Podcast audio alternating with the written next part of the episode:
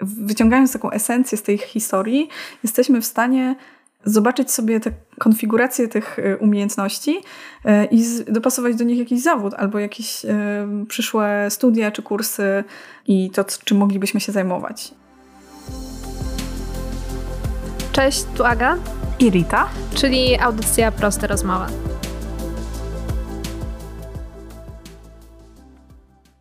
O czym dzisiaj chcemy porozmawiać? Dzisiaj właściwie poruszymy taki temat, który jest wszystkim dosyć dobrze znany, albo był dosyć dobrze znany, albo jest dosyć dobrze znany teraz w tym momencie, albo, albo był dobrze znany, a zapomnieli i wyparli go. Tak, albo będzie dobrze znany.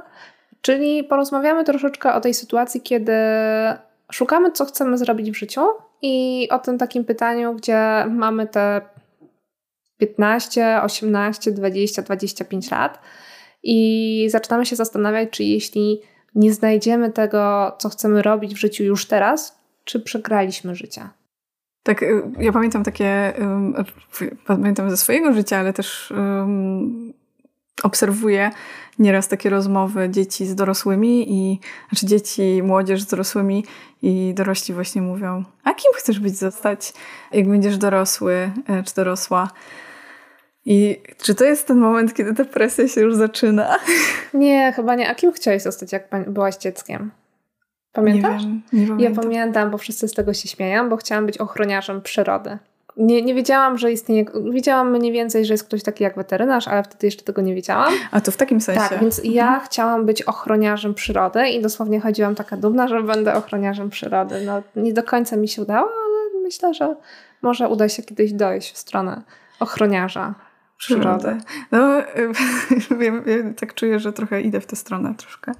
Ale przecież taki zawód istnieje. Jak powiedziałeś ochroniarzem przyrody, to sobie pomyślałam o takich ludziach, którzy pilnują parków narodowych na przykład. I w takiej przyrody, a ty mówisz o faunie raczej niż florze. Nie, nie do końca pamiętam, co ja miałam wtedy na myśli. Później chciałam być piosenkarką, czego nikomu nie życzę słyszeć, jak śpiewam i, i wiele innych rzeczy, ale mm, ochroniarz przyrody było pierwszym chyba, pierwszym zawodem, który sobie wymyśliłam sama, bo dużo rzeczy wymyślałam sobie sama, tak samo jak kolory, e, który pamiętam, że gdzieś... Kolory? Dobrze Kolory. Aha. Nie było zielonego, był trawowy. Aha. Albo był niebowy. niebowy, piękny. Tak, byłam kreatywnym dzieckiem. Natomiast mam wrażenie, że depresja, o której mówisz, ona zaczyna się chyba troszkę później. Tak gdzieś tak. to już jest. Nawet mam wrażenie, że czasami zaczyna się w podstawówce, ale to już jest to gimnazjum, kiedy już nie ma gimnazjum. To są te ostatnie lata podstawówki teraz gdzie trzeba wybrać kolejną szkołę, jakąś może specjalizację, zastanowić się, czy będziemy szli na studia, czy wybieramy szkołę zawodową albo technikum, a później co po tej szkole? Czy mhm. dalej będziemy gdzieś się kształcić, czy idziemy już bezpośrednio w kierunku pracy? No, to jest.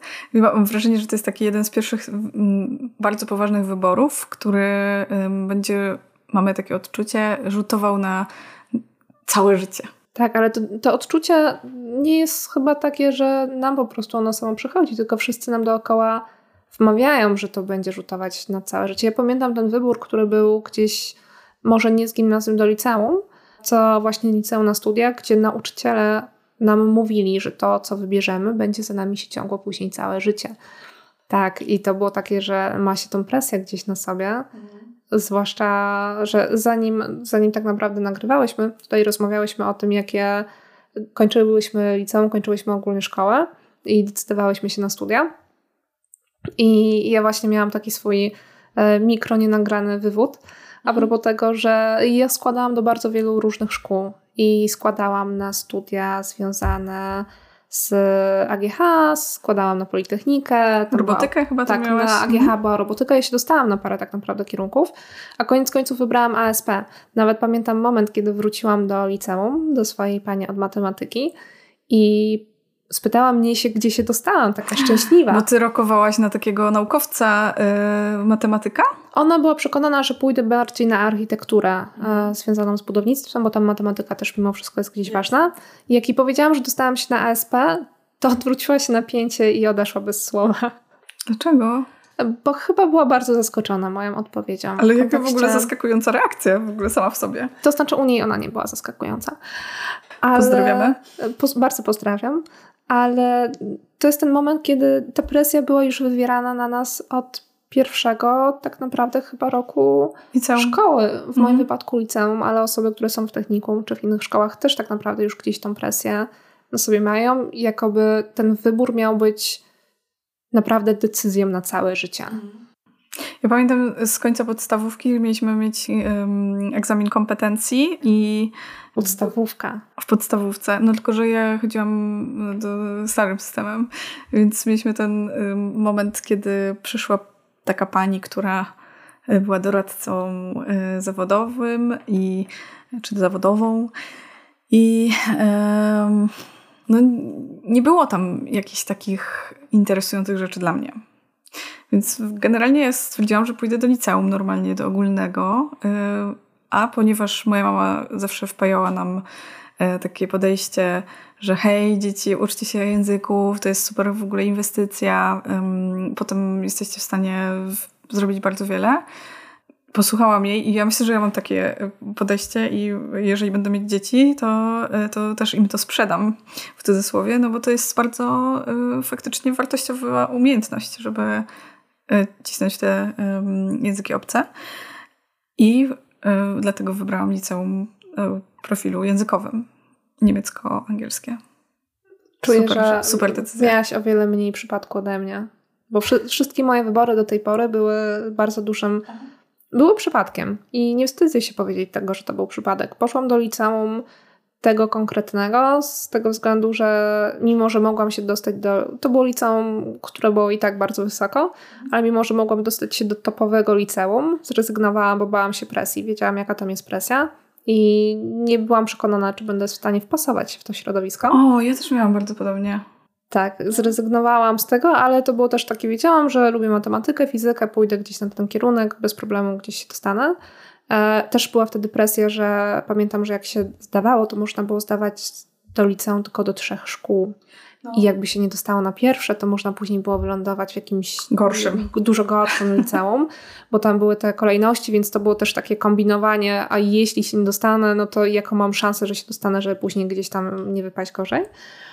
A studia znowu były też takim przypadkiem totalnym, bo też nie byłam na czołówce listy i mm, to jest ta śmieszna historia, gdzie mój przyjaciel powiedział mi parę miesięcy wcześniej, że ogólnie są takie studia ja się przygotowywałam. Zornictwo. Zornictwo mhm. przemysłowa. Ja się przygotowywałam na studia związane z grafiką i byłam przekonana, że pójdę na studia na ASP, ale na grafikę. Mhm. Jednak można było zdawać tylko na jeden kierunek, więc zdecydowałam się na ten kierunek wzornictwa. Teczkę już miałam przygotowaną pod coś zupełnie innego, ale zrobiłam tam parę obrazów trochę wcześniej, gdzieś tam coś domalowałam, siedziałam po prostu cały tydzień i codziennie rysowałam, rysowałam, rysowałam. I dwa tygodnie przed egzaminem e, zaczęłam się dopiero uczyć historii sztuki, designu, co przyznaję i może niektórych szokować. Dopiero w tamtym momencie ja się dowiedziałam, co ja będę robiła na tych studiach. Co jest takie dosyć szokujące, patrząc na to, jak skończyłam tą uczelnię koniec końców. To też w sumie y, na studiach nie dowiedziałaś się, co możesz robić na nich, bo i tak robisz coś innego niż mm, standardowo ludzie po tych studiach. To znaczy, no dowiedziałam się, tylko stwierdziłam, że pójdę gdzieś w innym kierunku, bo jednak to są studia takie super otwierające. Na, można potem być fotografem, można potem zajmować się od, od odzieży, od projektowania butów po sprzęty medyczne, całą po prostu gamę automotive. Natomiast decydując się na nie, nie miałam zielonego pojęcia i byłam w takiej totalnej pustce, że ja nie mam pojęcia, co ja chcę zrobić ze swoim życiem, ale chyba miałam na tyle szczęścia, że nie czułam tej presji, że ja muszę to wiedzieć w tym momencie. Wiedziałam, że chcę pójść na studia i będzie problem, jeśli nie pójdę, bo wtedy co zrobię. Chociaż miałam pomysł roku przerwy, mm. żeby pojechać i zarobić pieniądze. E, natomiast nie miałam czegoś takiego, że nie myślałam aż tak długofalowo, że jak skończę studia, czy będę miała z tego na przykład dobre pieniądze. W ogóle mi to nie przyszło przez myśl, kiedy dużo moich znajomych to zrobiło i poszło na studia na przykład ekonomiczne, których teraz żałują. Pójdę na studia ekonomiczne, będę pracować blisko forsy. Tak, będę mieć dużo tej forsy. Będę mieć dużo forsy i później będę gdzieś e, robić rzeczy, które dzięki tym pieniądzom e, będę dzięki temu, że dużo zarabiam, móc wydawać pieniądze na to, co tak naprawdę chcę, natomiast no, życie później tak nie zawsze dobrze wyglądało i, i priorytety się gdzieś pozmieniały. No to skąd generalnie wiemy, co chcemy robić? Jak, jak to jest? Ta presja, bo ta presja w takim młodym wieku za decyzję mm, dużo nam narzuca. Możemy słyszeć różne głosy, co może nam przeszkodzić, a co może nam pomagać w takim dowiedzeniu się w ogóle, co my chcemy robić, jak myślisz? Wcześniej powiedziałaś o dorad, doradczyni zawodowej, mhm. E, że miałaś z nią styczność w no, no przed liceum. Mhm. przed liceum na tych ostatnich latach. I też miałam styczność i miałam styczność z różnymi takimi osobami, bo też są biura karier, które są w konkretnych szkołach. Z niektórych nic nie wyniosłam, z niektórych wyniosłam to, że dowiedziałam się, że na przykład są testy osobowości. I z testów niektórych osobowości dowiedziałam się, że ja nie nadaję się do szkoły artystycznej. Co trochę racji jest, bo nie lubię mieć pobruconych rąk, ale powiem Ci, że jeśli teraz się nad tym zastanawiam, to nie wiem. Jakiś sposób jestem w stanie sobie wyobrazić, co może nas doprowadzić do tego, żeby nam łatwiej się udało dowiedzieć, co chcemy robić, ale nie powiedziałabym, że jest jakiś moment, czy jest jakiś magiczny sposób, który sprawi, że nagle wszyscy będziemy wiedzieć, co chcemy robić w życiu. Uważam, że to jest strasznie krzywdzące. Że robimy dookoła wszędzie otoczkę i taką wizję, że żeby być spełnieni, musimy znaleźć swój cel, jedną pasję, którą będziemy po prostu podążać i to będzie nas prowadzić przez całe życie. Podczas Co jeśli kiedy... kto ma więcej w pasji niż jedną? Tak, podczas kiedy być może nie musimy znaleźć tego na samym początku, być może w ogóle nie potrzebujemy tego znaleźć, żeby być szczęśliwymi, bo uszczęśliwiają nas inne rzeczy niż praca zawodowa. Dokładnie. Zwłaszcza, że też jeżeli kochamy swoją pracę, to jest o wiele łatwiej wpaść w pracoholizm i się wypalić.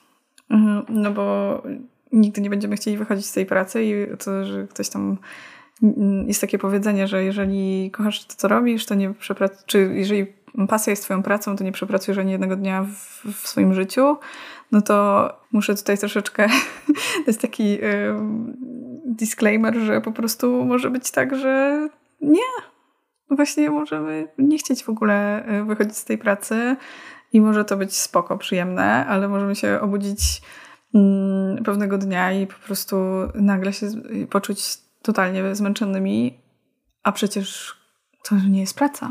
Teoretycznie to kochamy i teraz jak się przyznać przed innymi ludźmi, że przez tyle lat, miesięcy, zależnie ile pracujemy, mówiliśmy, że uwielbiamy naszą tak, pracę no. i nagle my nie chcemy tego robić. Trochę mi się to przypomina z reakcją ludzi z ostatniej mojej rozmowy, gdy byłam na przepięknym weselu mhm. na Podlasiu wśród ludzi i próbowałam wytłumaczyć, czym się zajmuję. To zawsze jest najcięższa część wytłumaczenie, czym zajmuje się UX Researcher. E, I w momencie, kiedy zrobiłam, zawsze robię taką troszkę wprowadzenie, jak to może wyglądać, jak rozwiązuję problemy, szukam. Wszyscy mają taką reakcję, jakie to jest fajne, fascynujące. Bardzo dużo rzeczy odkrywasz. I ja mam w tym momencie w głowie, że to, co jest w tym fajnego, to jest bardzo fajna i satysfakcjonująca praca, ale prawda jest taka, że tu jest 30% satysfakcji. Oprócz tego mamy te 70%, które jest sprawdzaniem transkrypcji, spisywaniem, odpisywaniem na maile, umawianiem, analizowaniem danych, patrzeniem tak naprawdę na te same wnioski, które gdzieś się nam kumulują, zastanawianiem się, jak coś ułożyć, układaniem procesów, rzeczy, które dla większości osób, które na początku mogą o tym usłyszeć, mogą wydawać się gdzieś totalnie nudne i zastanawia mnie też to, czy jeśli nie, nie wszedłby ktoś z taką myślą, o mój Boże, jakie to jest interesujące, na przykład do mojego zawodu, czy do jakiegokolwiek innego zawodu, to nagle czy nie pojawia się to rozczarowanie. Czyli Bo... musi być obietnica, że ten zawód będzie y, atrakcyjny? Żeby ta osoba zobaczyła, że ten zawód jest atrakcyjny? Nie, nawet chodzi, chodzi mi o taką myśl, że myślimy o zawodach i o szukaniu tego, co chcemy robić w życiu, jako o czymś, co ma cały czas sprawiać nam radość, ma być cały czas naszą mm. pasją, że mamy znaleźć coś, co będzie sprawiało, że tak jak powiedziałaś, będziemy budzili się każdego dnia rano z uśmiechem na ustach i idziemy po prostu do naszej pracy. Życzę każdemu takiej pracy i myślę, że da się znaleźć tę pracę, ale wątpię w to, że jesteśmy w stanie znaleźć pracę, w której cały proces, dosłownie wszystko od A do Z, dopóki my się nie nauczymy tego nastawienia, tylko automatycznie od samego początku jest dla nas super i nas zadowala. Jesteśmy spełnieni we wszystkim, co robimy dosłownie w tej pracy. No, Zgadzam się, że, że tak fajnie sobie to sprawdza, też sprawdzać ze sobą, no nie? Że um, która część dla mnie sprawia mi ból w mojej pracy, no nie? która jest e, dla mnie super fascynująca, która mi przychodzi łatwiej, która mi przychodzi gorzej, e, które taski na przykład e, wykonuję super szybko, a które, na które czekam, które są po prostu odwlekam na ostatnią chwilę i tak dalej, i tak dalej. No bo to jest super, właśnie też na, na, późnych etap, na późniejszych etapach to jest też fajna podstawa do w ogóle delegowania zadań. Już jak jesteśmy w organizacji na przykład, no nie? I chcemy, z, nie wiem, stworzyć zespół i potrzebujemy kogoś o konkretnym profilu umiejętności. No i wtedy jakby wiedząc już to o sobie, czego nie lubimy, no to będziemy sobie dopasowywać taką osobę, która niekoniecznie jest naszą kopią e, i potrafi wszystko robić to, co my, ale jest taką osobą, która może nas super uzupełniać i dzięki temu my możemy wykonać trochę więcej takiej pracy, która nas ekscytuje i jara, ale też ta osoba jarając się innymi rzeczami, może wykonać część tej pracy, która niekoniecznie nas y, ekscytuje, za nas, no nie? Więc nie wiem, czy to było bardzo długie zdanie chyba, wydaje mi się, ale... Ale to, co mówisz, nawet delegacja też dla wszystkich, nie, nie dla wszystkich delegacja może być zrozumiała, bo nawet nie chodzi, mam wrażenie, że to super działa nie tylko w delegacji, ale też przy współpracy. Delegacja, a delegowanie to jest coś innego. Delegacja to jest wyjazd służbowy. I poprawiam. Tak. Więc e, delegowanie e, to jest jedna sprawa, ale mam wrażenie, że to super też działa przy współpracy, bo przez cały proces edukacji, nie wiem jak to miałaś, ja nienawidziłam pracować w grupie, bo nigdy nie umiano nas dobrać w grupę. Mhm. I zawsze było tak, że były osoby, które odwalają całą robotę, a były osoby, które gdzieś coś tam pomagają, były osoby, które zazwyczaj przychodzą, marudzą, często przeszkadzają, a nic nie robią i były osoby, które totalnie nic nie robią i zbierają później laurę. I mam wrażenie, patrząc na ilość memów o tym, chyba coś w tym gdzieś jest, i to, o czym mówisz, dla mnie jest taką złotą zasadą, żebyśmy też się uczyli, jak współpracować z innymi ludźmi, bo to, co powiedziałaś, ta delegacja, ona jest też przy współpracy, kiedy mamy kogoś, z kim pracujemy nad wspólnym projektem, z kim po prostu jesteśmy przy biurku, cokolwiek robimy, możemy próbować podzielić się i dopasować tę drugą tak. osobę. Nie dlatego, że uważamy, że Ania jest fajna i Ania będzie siedzieć obok mnie, ale Ania ma identyczne upodobania co ja, dosłownie jeden do jeden, więc obydwie będziemy nienawidzić tej samej roboty. Mm. Tylko po prostu może jesteśmy w stanie, może nie jak ogień i woda, ale w jakiś sposób dopasować się nie jak totalne przeciwieństwa, tylko dwa elementy, które ze sobą naprawdę stworzą zgrany zespół i sprawią, że nie będą się męczyły jakimiś zadaniami, które no na przykład ich nie satysfakcjonują w 100%. Dokładnie.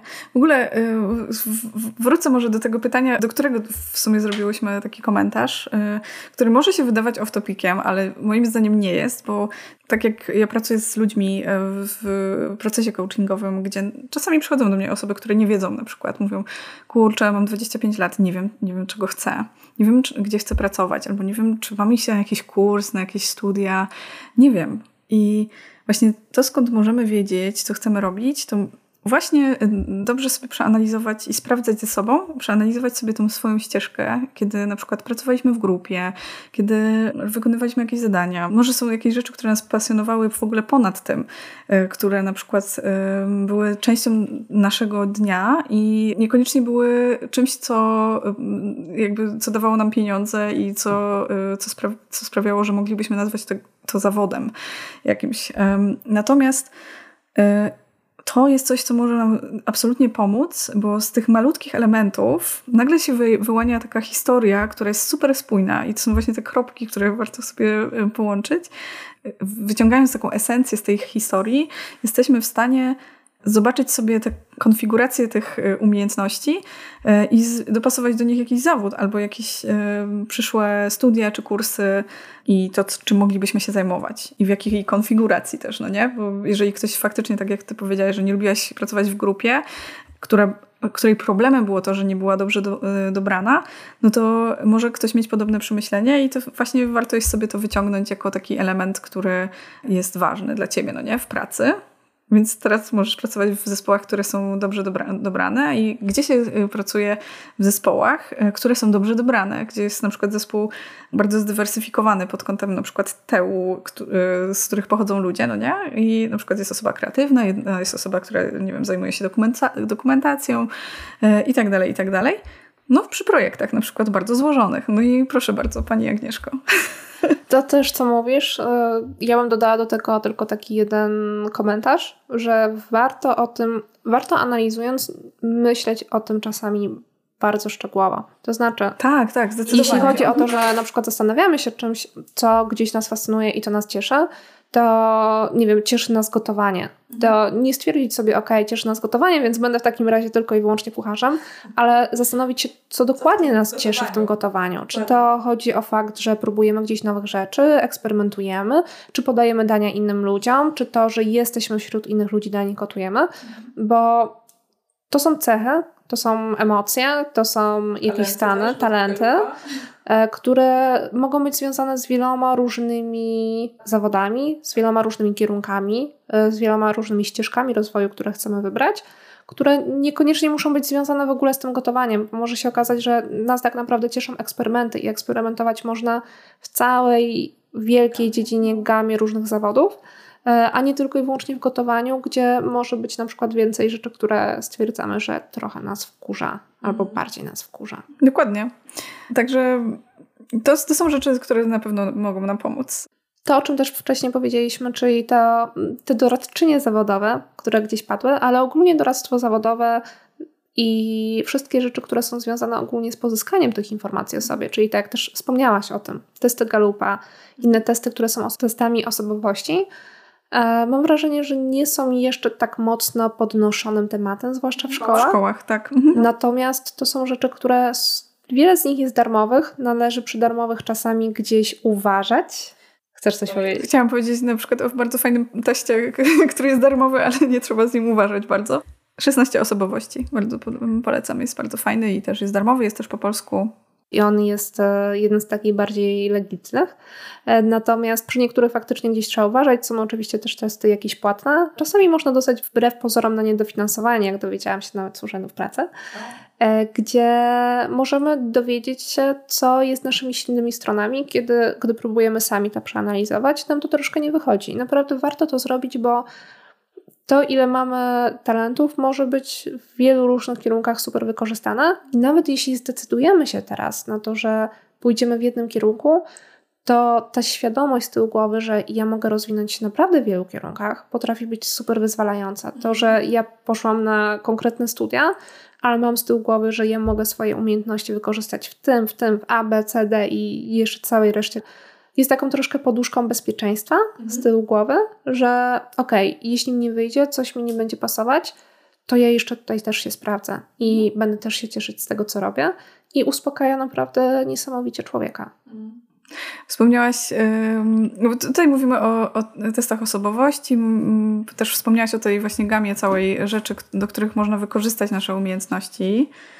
A ja sobie przypomniałam taki moment, kiedy Byłam na początku drogi zawodowej i też jakoś po liceum i patrzyłam na rynek pracy, żeby dowiedzieć się, jakie w ogóle są zawody. No bo te konsultacje z doradcami zawodowymi nie za bardzo mi pomagały e, i czułam, że tam na pewno coś więcej jest. No i generalnie wyglądało to tak, że patrzyłam na zawody różne, na opisy tych pozycji i miałam wrażenie, że okej, okay, dobra, to mogłabym robić, to mogłabym robić, to mogłabym robić. Tak przechodziłam przez całe w ogóle ogłoszenia różne i faktycznie tak było, że nie było mi ciężko wybrać. Byłoby mi ciężko wybrać, gdybym miała faktycznie wybrać. No I taki, gdybym miała się kierować tą, tym celem, a nie takim podejściem, że chciałam uzyskać jakieś kompetencje, a nie zawód, to byłoby mi super ciężko wybrać. I wydaje mi się, że taka zmiana mindsetu troszkę w tym kierunku, żeby po prostu, tak jak ty powiedziałaś, no nie, żeby po twoich studiach wiedziałaś, że masz y, ileś tam opcji. Ale nie wiedziałam tego od razu.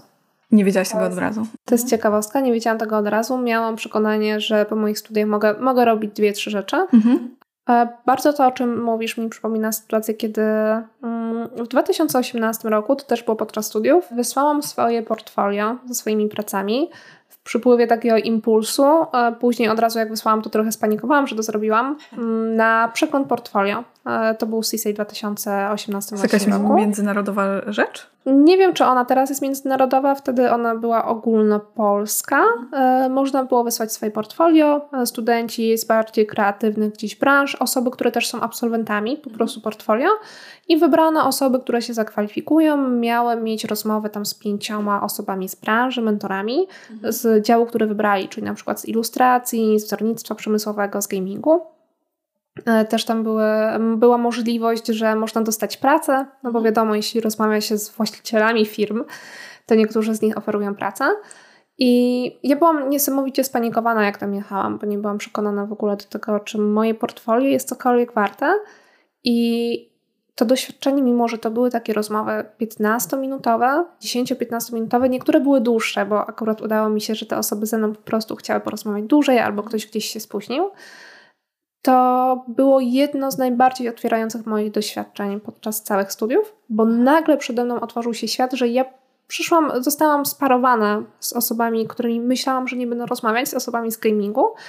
I ja pokazuję im gdzieś swoje portfolio, a oni mi mówią, że dziewczyna, ty się super nadajesz do naszej branży. Nikt mi nigdy wcześniej na przykład nie powiedział, że wychodząc z wzornictwa przemysłowego, ja mogę projektować, ale ja nie muszę projektować dla ludzi realnych. Ja mogę projektować w grach, bo też tam trzeba osób, które połączą fakty, które zrobią jakieś obliczenia, które zaprojektują coś, co by mogło działać w rzeczywistości, ale, ale jest potrzebne w wirtualnej rzeczywistości Aha. w grach, żeby nikt się nie skapnął, że no, to, to krzesło nie zadziała. Tak, to krzesło nie zadziała, to nie ma podstawowych praw fizyki. E, albo, że to może być wykorzystane w filmie, albo to może być wykorzystane w wielu, wielu innych branżach. I dla mnie to był taki moment, który uważam za bardzo odkrywczy i lubię go przekazywać studentom, z którymi rozmawiam, czy osobami, które mentoruję, że w tym momencie ja wróciłam do domu, wzięłam wielki arkusz papieru, Wypisałam wszystkie możliwe rzeczy, które jestem w stanie robić po tych studiach, tak dosłownie, mhm. ze wszystkich możliwych branż. Później to sobie poukładałam na branże, czyli tam były ilustracje, tam był gaming, tam były badania, tam był właśnie badania UX Research, tam był zwykły industrial design, tam była branża meblarska. Zrobiłam sobie po prostu strasznie dużo odnóg, jakie rodzaje aktywności, zawodów ja mogę wykonywać ze swoimi umiejętnościami.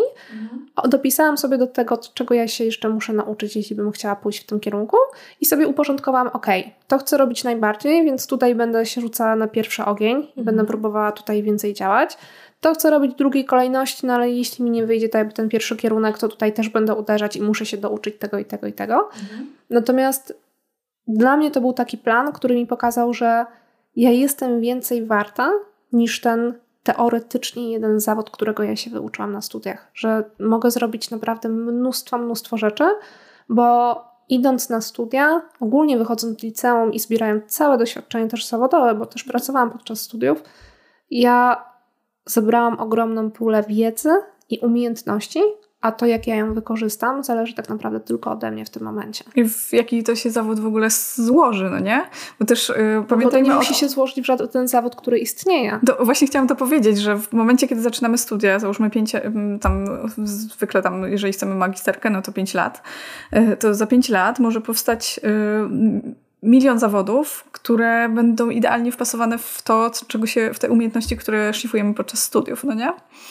Więc to może się zupełnie zmienić rynek. I, tak, e, i mhm. Ja nawet jak, mu, jak ci się wtrąciłam, miałam na myśli to, że ten zawód w ogóle ten zawód w ogóle nie musi istnieć. Żyjemy w tak świetnym świecie na swój sposób, że sami my możemy, sami możemy stworzyć sobie zawód i jeśli byśmy przyszli, jeśli byśmy przyszli do naszych rodziców albo ogólnie 15 lat wcześniej powiedzieli cześć, będę influencerem, i będę na tym zarabiać pieniądze, no to wszyscy by popatrzyli z takim politowaniem, ok, czyli trzeba będzie ci dopłacać, dopłacać do czynszu, żebyś przeżył. Natomiast w tym momencie są to jedne nadal z najbardziej opłacalnych zawodów.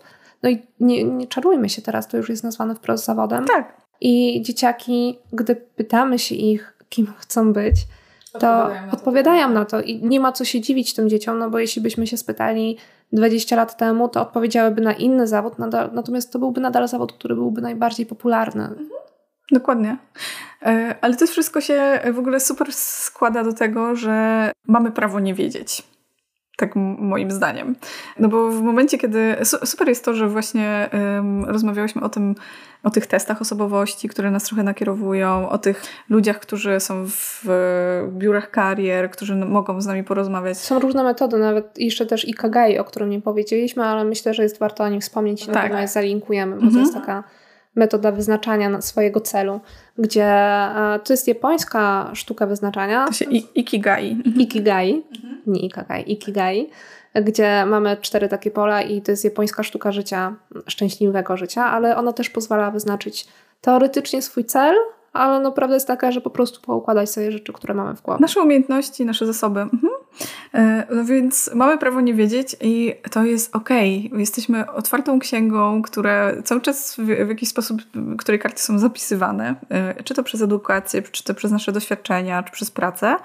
Raczej nie mamy takiej tendencji do tego, żeby analizować sobie te nasze ścieżki.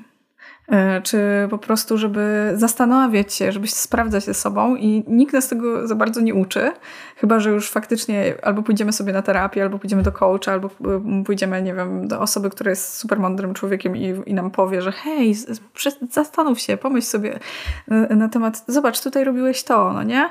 Co ci się najbardziej podobało w tym, no nie? I generalnie w ogóle takie, teraz mi przychodzi w ogóle do głowy samo taka retrospektywa, no nie? Z całego życia. Co, co ci się co Ci się podobało? Czego się nauczyłeś w ogóle w Twoim życiu? Czego Ci brakowało na przykład? Z czego byś chciał się jeszcze douczyć? I mamy prawo nie wiedzieć, no bo jesteśmy w tym cały czas zanurzeni i nam się wydaje, że mamy cały czas dostęp do swoich wszystkich zasobów i całej wiedzy na nasz, na nasz temat. A tak naprawdę, no, nasz mózg musiałby po prostu cały czas dymić, e, gdybyśmy po prostu cały czas myśleli o tym, jakie mamy zasoby, jednocześnie żyli, jednocześnie się edukowali, jednocześnie y, pracowali i próbowali tak, budować relacje, no nie? Y, I pamiętam, tak, y, tak, dokładnie. Więc to by było super wymagające, ale jest to super, że możemy po prostu wejść sobie w taki proces samopoznania, e, takiej autorefleksji i spróbować sobie to wszystko poukładać i e, zobaczyć trochę z lotu ptaka. Bardzo polecam w ogóle, żeby zrobić to z jakąś osobą e, drugą. W ogóle takie wydawanie feedbacku sobie nawzajem, no nie? W czym ty jesteś dobry? W czym, w, w czym, w czym ja jestem dobry według ciebie, no nie? I tak kiedyś zrobiłam takie ćwiczenie z moimi dwoma przyjaciółkami i wyszły z tego takie rzeczy, których ja w ogóle się nie spodziewałam, no nie?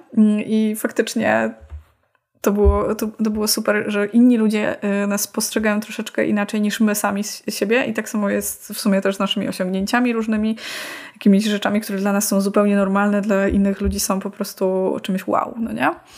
Więc e, dokładnie tak samo jest z wartością na rynku pracy, w cudzysłowie, właściwie nie cudzysłowie, bo to, co dla nas jest normą i to, co nam przychodzi najłatwiej, może być przez nas w ogóle niezauważalne, a dla pracodawcy po prostu to jest właśnie ta umiejętność, której on potrzebuje, no nie?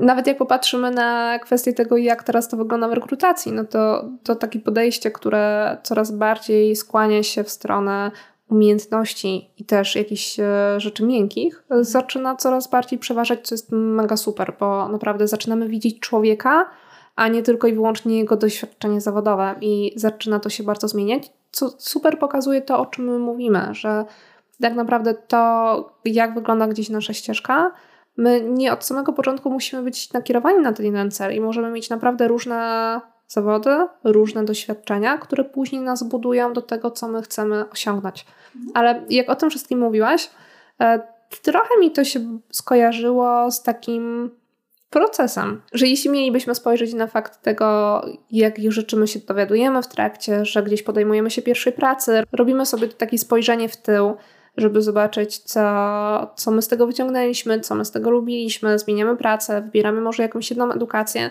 Też mamy prawo do zmian. To nie jest tak, że musimy pójść na jedne studia i musimy je skończyć. Możemy pójść i zobaczyć po pierwszym roku, zobaczyć, czy to jest dla nas i zdecydować, ok, czy ja tutaj zostaję, co mi się podoba, czy zmieniam studia na jakiś inny kierunek i naprawdę świat się nie zawali. Potwierdzam. Ja, mój, mój pierwszy kierunek, który wybrałam, nazywał się turystyka i rekreacja, ponieważ lubiłam podróżować oczywiście, a ponieważ, no, ponieważ na tym kierunku okazało się, że niewiele ma jak dla mnie wspólnego z, ani z turystyką, ani z rekreacją, no to stwierdziłam po pół roku, że no sorry, ale nie. E, no i poszłam na inne studia później. Więc... Tak, tak, to nie muszą od razu być też studia, tak. bo dużo osób robi sobie w Polsce to nie jest tak popularne. mocno znane, popularne, żeby robić sobie ten rok przerwy. Gap year. Zastanowić, tak zwany gap year. E, czy przed studiami, czy przed pójściem do pracy po studiach. Tak. Natomiast w wielu innych krajach robi się taki oddech. Wiadomo, ludzie robią to w różnych celach. Jedni, żeby zarobić, e, drudzy po to, żeby mają na przykład już wcześniej odłożone fundusze i mogą sobie popodróżować w tym czasie. Mhm. Każdy z tych celów jest dobry, e, ale każdy z tych celów pokazuje, że każde wykorzystanie tego roku przerwy pokazuje, że naprawdę ten jeden rok w przestrzeni całego życia za dużo nie zmieni. To jest tylko jeden rok. No, kurde, możemy tutaj brzmieć trochę jak demotywujące osoby, ale ja po prostu jestem fanką y, Gap Year y, i sama miałam nawet taki kwartał, powiedzmy, no, nawet kwartał i rok przerwy, kiedy faktycznie zminimalizowałam moją pracę, ale to już było między pracami, no nie? Kiedy zminimalizowałam swoją pracę do takiego stanu, że po prostu było mi o wiele łatwiej dowiedzieć się w ogóle, czego ja chcę następnie, nie? Już byłam po jakimś tam etapie, to było parę lat temu w ogóle.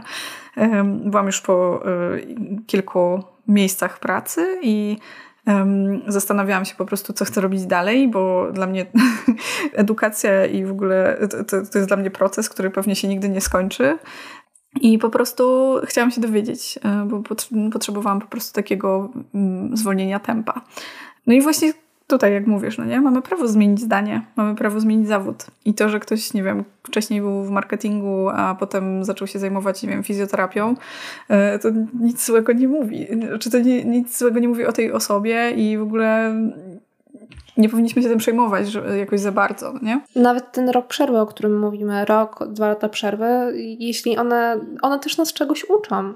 To też jest tak. sytuacja, w której rozmawiając tak naprawdę z osobami, które są z rekrutacji, ja pierwszy raz dopiero wtedy się dowiedziałam, że nie ma problemu, że ja na przykład będę miała rok przerwy gdzieś w swoim CV, czy dwa lata, czy więcej, pod warunkiem fajnie, żebym po prostu napisała, co ja robiłam, bo być może w tym momencie gdzieś rozwijałam się w jakimś kierunku, być może stwierdziłam, że coś pozwiedzam, być może stwierdziłam, że pójdę do jakiejś innej pracy sezonowej, bo miałam jakieś cele, być może ktoś ma przerwę macierzyńską i fajnie, żeby po prostu w tym momencie też to zawarł, żeby było wiadomo o co chodzi, bo oni mają informacje i wszyscy wiedzą, że jesteśmy tylko ludźmi i to jest normalne. Z, z jednej strony to jest normalne, ale z drugiej strony jest taka um, trochę stygma na tym um, w Polsce, um, bo ja nieraz już e, czytałam i zresztą słuchałam też wobec siebie też takie komentarze, że to był, że, że wzięcie takiego długiego wolnego, byłam trzy miesiące na takim długim wolnym, e, na wycieczce po prostu e, w podróży i nie pracowałam w ogóle wtedy. E, plus zrobienie sobie takiego dosyć luźnego czasu zawodowo, to jest akt odwagi. Czy słyszałaś to od osób, które zatrudniają, czy od osób, które Chciałyby. pracują? No. No, dla nich to było takie wow, zainspirowałaś mnie, że to było po prostu y, inspirujące i takie dało, dało im do myślenia, plus y, może się trochę właśnie zdecydowały później, y, żeby też zrobić podobną rzecz dla siebie.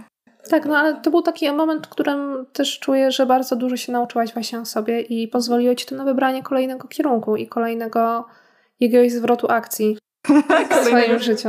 Właśnie, popatrz, to, to był, powiedziałeś, że to był zwrot akcji, a ja jak teraz sobie analizuję znowu te, zrobiłam sobie taką retrospektywę z, rzeczy, z rzeczami, które, e, z tymi kropkami z, mojego życiorysu, e, to ja od początku w ogóle szłam w tym kierunku.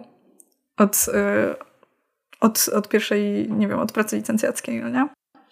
Tylko krążyłaś pomiędzy innymi zawodami, tak. wybierając. No.